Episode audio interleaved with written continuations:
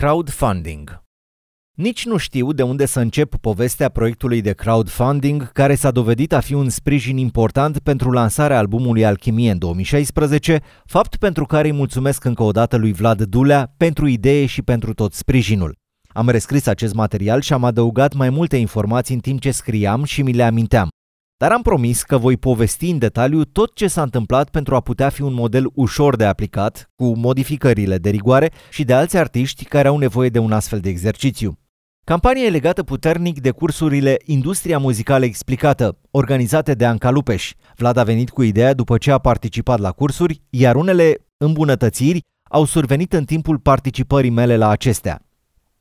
Conform unei definiții tradusă aproximativ de pe Wikipedia, crowdfunding este exercițiul de a finanța un proiect prin contribuțiile unui număr ridicat de oameni, realizat în cele mai multe cazuri prin intermediul unei platforme online. E drept că se poate face și prin evenimente dedicate, sume trimise prin poștă, etc., dar astfel de situații sunt din ce în ce mai puține astăzi.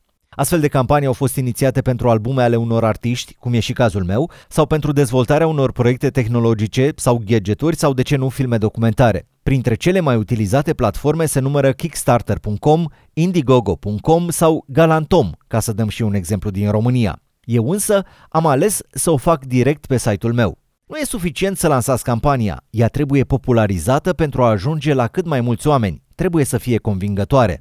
Trebuie să găsiți în permanență căi prin care să aduceți în atenția unui public cât mai larg campania de crowdfunding. Fie că sunt postări sponsorizate pe Facebook, fie că sunt bloguri care scriu despre campanie, fie că vorbiți în emisiuni radio TV despre campanie sau folosiți stimulente suplimentare planului de recompense inițial. Eu, de exemplu, am făcut un soi de concursuri fulger, la primul am dat un selfie stick, la al doilea câteva discuri primite. Important este să căutați căi prin care să aduceți aminte oamenilor despre campanie. Ele sunt extrem de necesare în momentele moarte. Susținătorii fideli vor dona în primele zile, dar cei care nu sunt atât de fani vor spune: stai să iau salariu, lasă că mai e până se încheie campania. Aveți nevoie de fotografii, de grafică, de imagini video prin care să le povestiți oamenilor despre ce veți face și despre cât de tare e proiectul vostru. Pachetele de recompense trebuie alese astfel încât să fie tentante pentru oameni care nu te cunosc neapărat. Eu am făcut două categorii de pachete, pentru donatori individuali și pentru sponsori. Recompensele pentru donatori individuali au inclus albume cu autograf, livrare gratuită, bilete la concertul de lansare din București, tricouri, cazare pentru oamenii care nu erau din București, download digital al albumului, piese în avans, afiș cu autograf. Pachetele pentru sponsori au inclus de la discuri și invitații la spectacol până la logo-ul lor pe albume și bannere, advertoriale pe site-ul meu sau concerte private. O campanie pe site-ul propriu are anumite particularități și anume: 1.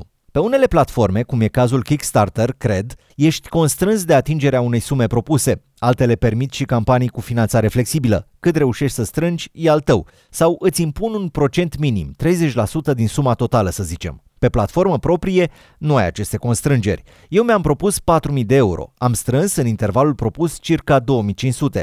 E drept, după încheierea campaniei, au mai venit circa 300 de euro. Dacă aș fi făcut campania pe Kickstarter, proiectul nu ar fi fost finanțat, așa banii au rămas la mine. Pentru mine, suma minimă necesară era de 2000 de euro, care ar fi acoperit cheltuielile de multiplicare a discului, partea de studio o achitasem deja. Orice sumă peste 2000 de euro era bonus și mergea spre partea de merchandising. 2. Pe site-ul propriu ai accesat banii imediat ce contributorii aleg să sprijine campania, ceea ce nu se întâmplă în cazul altor platforme, unde accesul la bani are loc după încheierea campaniei, între 10 și 60 de zile în funcție de platformă dacă nu apar complicații, ceea ce în anumite cazuri poate fi bine. La mine, de exemplu, prima parte din bani mergea către multiplicarea discului, iar ce urma mergea spre merchandising. Dacă proiectul nu se poate realiza decât cu suma totală strânsă, atunci poate e mai bine să alegeți varianta unei platforme publice.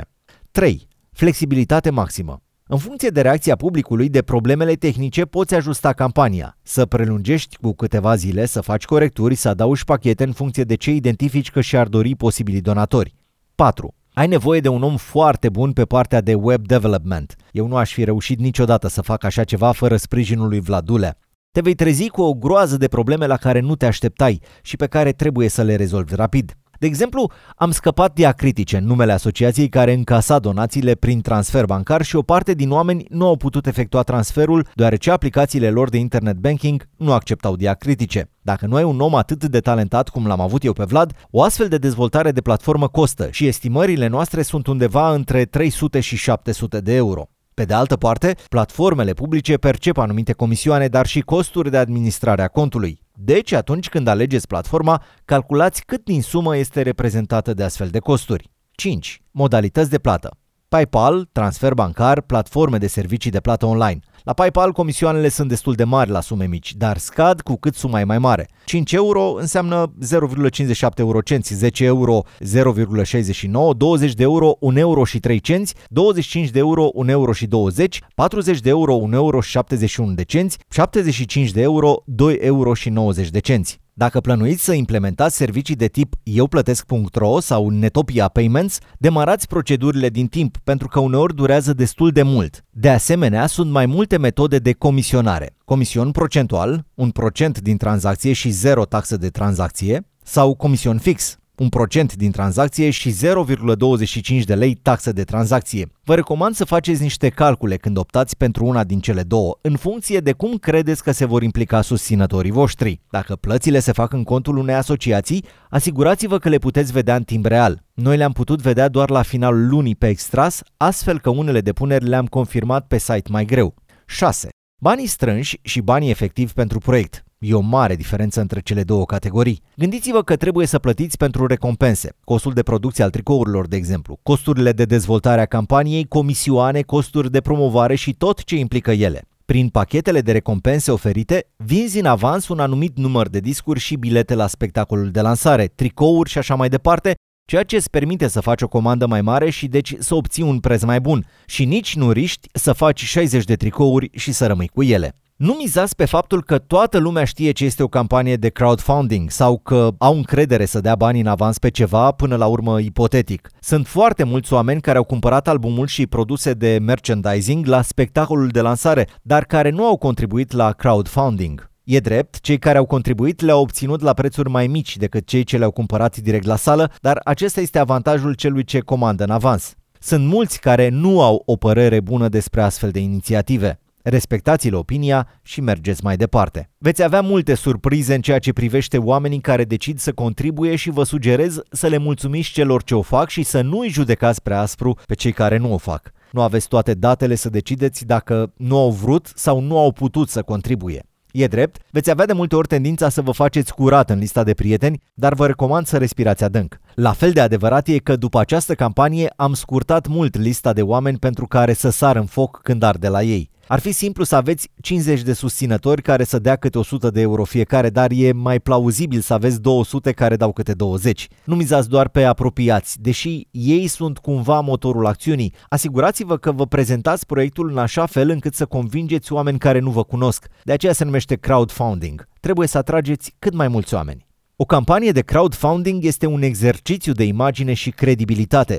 Nu e suficient să fiți un artist talentat. E important să fiți credibil în ochii publicului. Posibilul donator trebuie să fie convins că banii vor fi folosiți la ce propuneți, nu să plecați în vacanță cu ei. Un artist talentat nu e neapărat un bun manager, iar dacă aveți un istoric de erori manageriale, ca să fiu diplomat și să nu zic țepe date și bani nereturnați, e posibil ca și numărul de oameni pe care să-i puteți convinge să fie destul de mic. Nu orice campanie este un succes și sunt destule voci care nu recomandă crowdfunding-ul pentru artiștii tineri, fără o minimă notorietate, fără un public stabil decent. Dacă ai 16 ani, iar fanii tăi sunt toți de vârsta ta, e greu să-ți propui să strângi 15.000 de euro, pentru că cei care te apreciază nu au puterea financiară să te sprijine. Știu că e o poveste lungă, cu multe calcule, cu multe decizii de luat și dincolo de orice sfat e greu să prevezi totul, la fel cum e greu să evaluezi toate beneficiile generate. De exemplu, un om care poartă un tricou cu proiectul vostru e un vector de imagine. Uitându-mă înapoi, îmi vine să-l pup pe Vlad.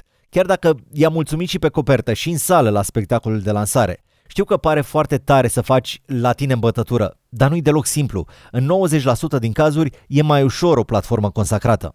Dacă aveți întrebări legate de crowdfunding, vă stau la dispoziție și promit să vă răspund cât de repede și de clar sunt capabil. Material realizat în cadrul proiectului Poe3, de la manualul de literatură la poezia cântată, finanțat din fonduri nerambursabile de la bugetul local al sectorului 3.